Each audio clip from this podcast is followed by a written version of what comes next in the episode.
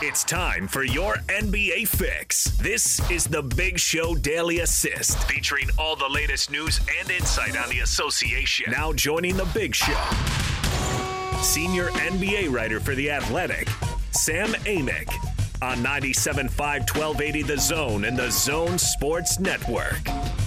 What's up, Sam? How are you? Good afternoon, guys. Hanging in there. How are you? Hey, we are doing terrific. Uh, I got a question. I got a question for Sam before we get into basketball. I got to ask, who's the king of the uh, PlayStation Five?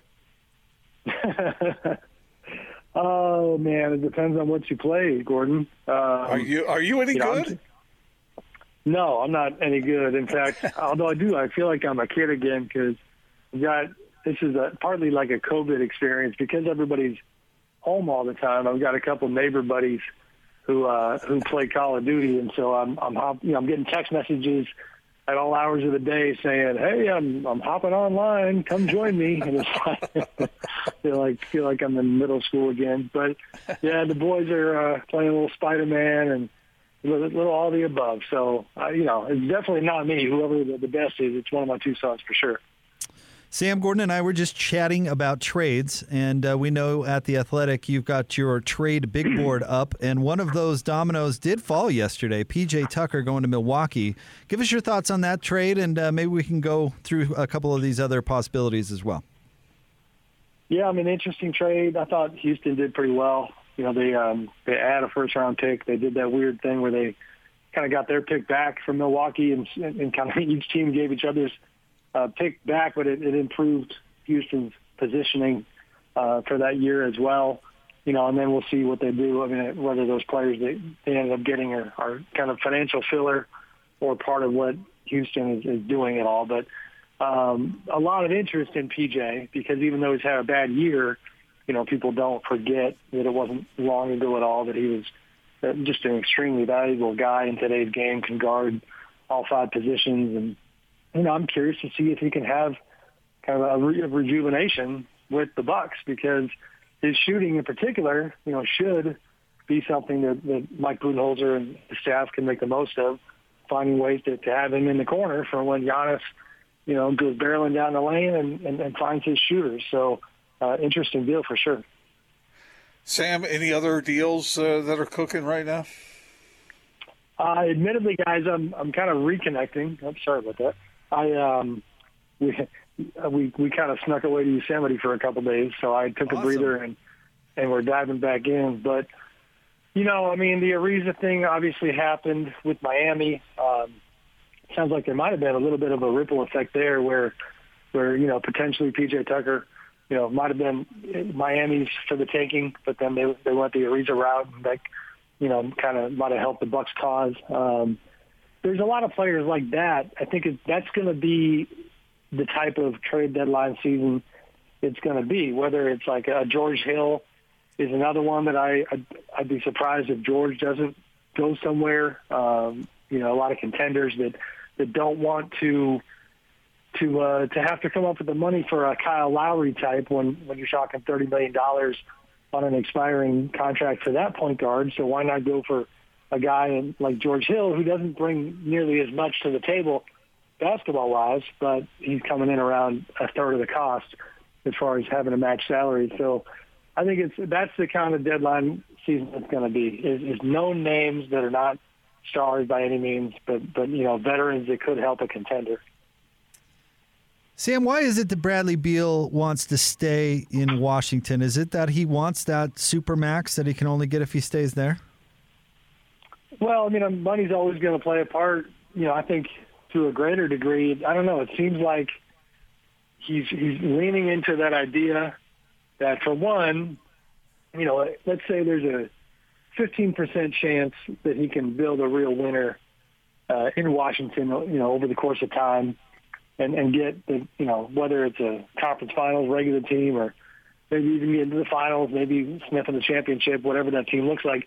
That you know he would get the lion's share of the credit as a player for that because he stuck with it with the same franchise, and it's kind of the Damian Lillard type of approach to to a, a star's career, and um, I think that's part of it. I also think that you, you sometimes in this league you have players who I don't know. I don't. He probably wouldn't admit this, but it feels like you know you wind up valuing kind of the the place you've carved out and call it power, call it influence, call it control, where like he is, you know, the alpha male in, in that environment, and that organization is, you know, kind of he's the force in the middle, and then they're still trying to build around him, uh, as opposed to if he says, go ahead and trade me, and and now he's in a, a new environment that's less comfortable and he's less confident about the part he plays and and how his voice is going to be heard or not heard.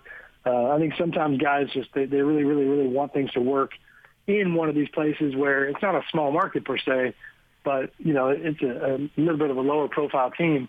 Uh, it seems like Bradley's comfortable now. I think you know this summer and beyond we get to really see if he's going to stick with it or if it was just a case of him not being quite ready in the middle of a pandemic to, to relocate. Obviously, Sam, the Jazz playing that team tonight. As I go through the roster, how far off is this team? I mean, what are they? Uh, they're uh, twenty. What are they? Uh, what's the record right now? I mean, they're like eleven. A bunch. Of, they're they win about a third of their games. Let's say it that way. Fourteen yeah. and twenty-five, Gordon. Fourteen and twenty-five. Yeah. So, so how far off are they? Yeah, I mean, to me, they're they're very far off. They, you know, I don't see Westbrook as as part of the future. He feels like a stopgap, and so you know, he's still got time on his deal. But when it's, you know, when when Russ is not there anymore, who's filling that? It's just a matter of who's coming in. You know, you got Davis Bertans, who's a nice young piece, but um, hasn't necessarily played the way they thought he would this year.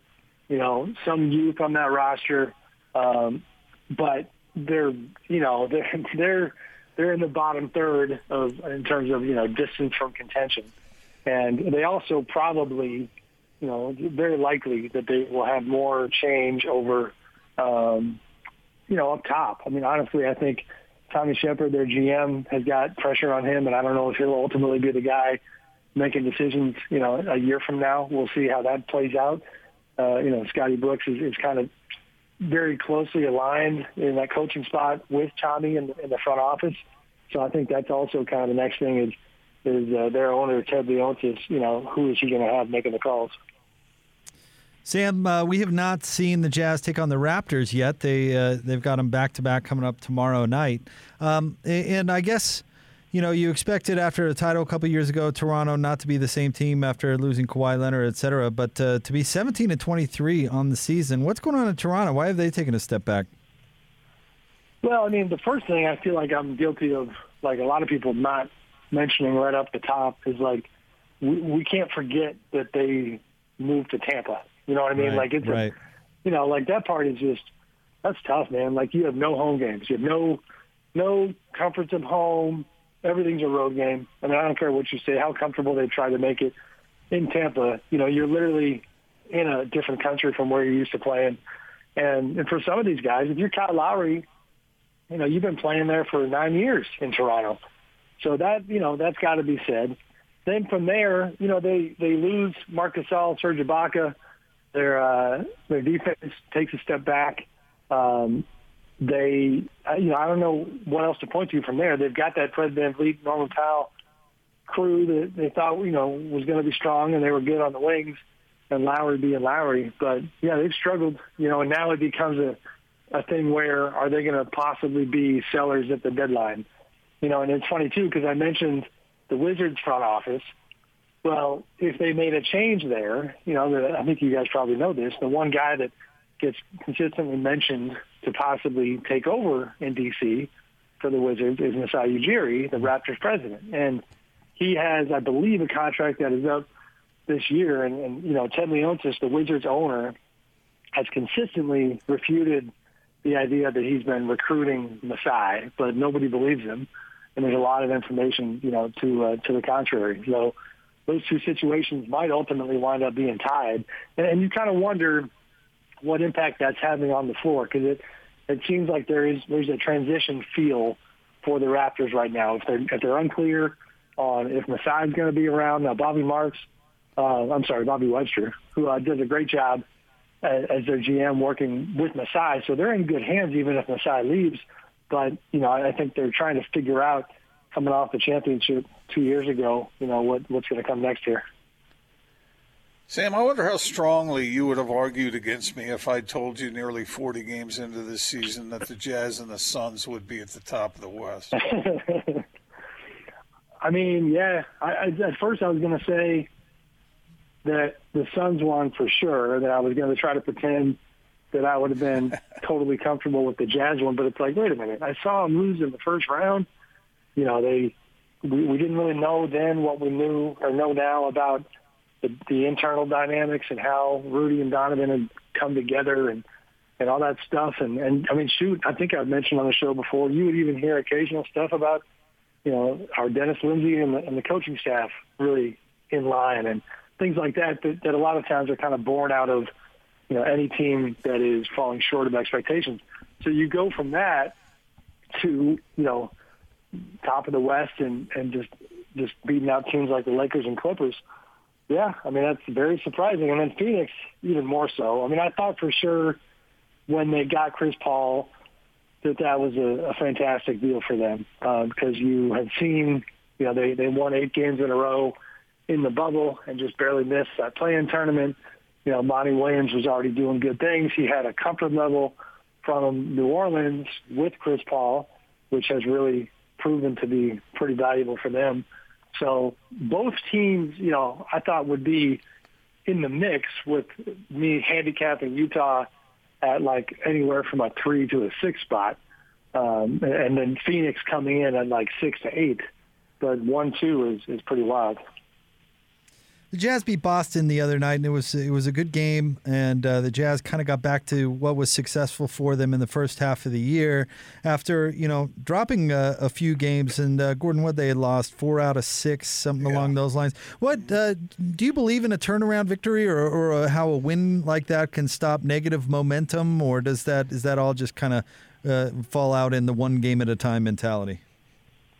No, I, I do. I mean, I can't pretend to have been in these guys' shoes and really know what it feels like. But I, I, you know, from observing those kinds of things over the years, I think for sure, like especially a young team, the Jazz are in a, a weird spot because they've got a obviously a very high level of confidence in themselves, but they also feel like they have this kind of week by week process going on of like, do we truly believe that we are this caliber of a team. And so any little mini slide can grow into self-doubt, I would think, and, and maybe knock you back down into that second tier of the West in terms of how you feel about yourself.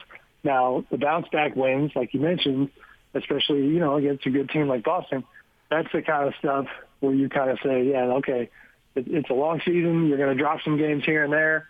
But, you know, the, the best teams, I mean, you know, I remember the old Warriors team during their dynasty years. Like they had stretches where they, I think they had a whole year where they they didn't lose back-to-back games the entire season. Um, you know, really good teams don't have three, four-game losing streaks. Along those same lines, though, Sam, I mean, you were talking about the Jazz needing that kind of victory against Boston. But take a team like the Lakers. I mean, they're defending champions. They're five and five over their last ten uh, although they have won three straight now. Do they? Does it even matter for a team like that that is a little banged up and they know they're going to be put back uh, together in time for the most important part of the thing, the postseason? I think it does because they're a different team than they were in the bubble. That's the one thing we keep kind of forgetting about. I don't necessarily give them like that, you know, that championship credibility carryover, if that makes sense. Like I do a little bit because it's LeBron. Like you got to give it to him, and I'll give it to AD if he's on the floor, but he's been hurt for a long time now. And from there, it's like you know, there's no Rondo, there's no Dwight Howard, there's no Avery Bradley. You know, at one point in time, that's three starters. You know, from from the Lakers team of last year. So um, these new guys, it's like Dennis Schroeder hasn't proven anything to us. You know, Marc Gasol has proven plenty in different environments but he's not been good this year. Um, those are new pieces. Montrezl Harrell, really, if you're being kind of, you know, I guess uh, brutally honest about it, you know, Montrez in that Clippers environment was a disaster against Denver for one defensively, and and you know I think has a little bit of a rep as, as a regular season player right now. So to me, the the Lakers are a, bit of a wild card going into the playoffs because I don't think they have a, a switch to flip. I think it's a, a different group. Well, Sam, thanks for jumping on with us. As always, we'll let you get back to uh, Yosemite. You you free climbing El Capitan while you're out there? Or? Oh my gosh, it's crazy because we only live a few hours away, but I hadn't been there since I was a little guy, and uh, I would highly recommend watching Free Solo, the documentary about the insane man who went up there free solo with with no strings attached whatsoever. And then when you stand underneath that thing and and you feel like a, an ant on the ground, it is just in, in- insane to think about somebody uh, pulling that off. But no, that was not me. I was feet on the ground, looking up and taking a picture and moving on. Was I the only you though, one? uh, it's interesting that you bring that up because I, I, when I saw Free Solo, it freaked me out, man. I, I, I Yeah. just, I I have a thing with heights anyway, maybe a little bit, but I, I just, I can't comprehend that, Sam. I can't. How does he do that? How can you possibly face that kind of challenge without a mistake?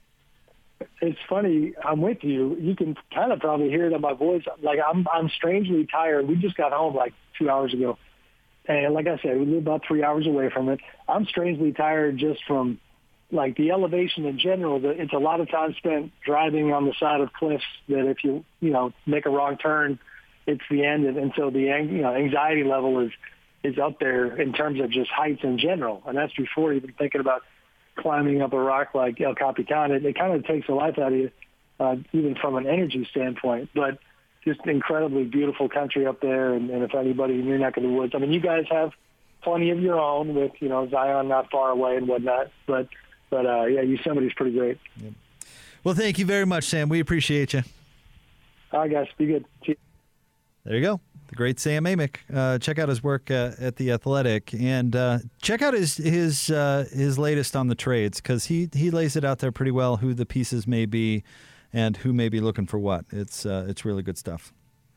So, Jake, uh, did you see Free Solo? I've seen part of it. Yeah, yeah.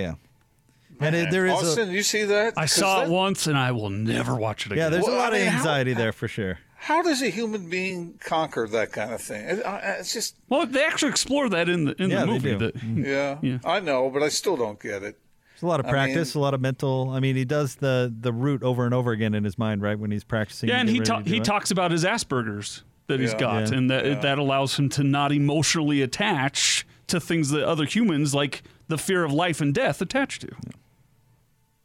Pretty nuts. Well, there's usually a little bit of a reason for that, right? I mean, uh, but to look at him hanging on that cliff with uh, just by the tips of his fingers, just remarkable stuff. Remarkable human achievement. It is still phenomenal, and won an Oscar. So There you go. Yeah. Aren't the Oscars out? Uh, the nominees out, by the way.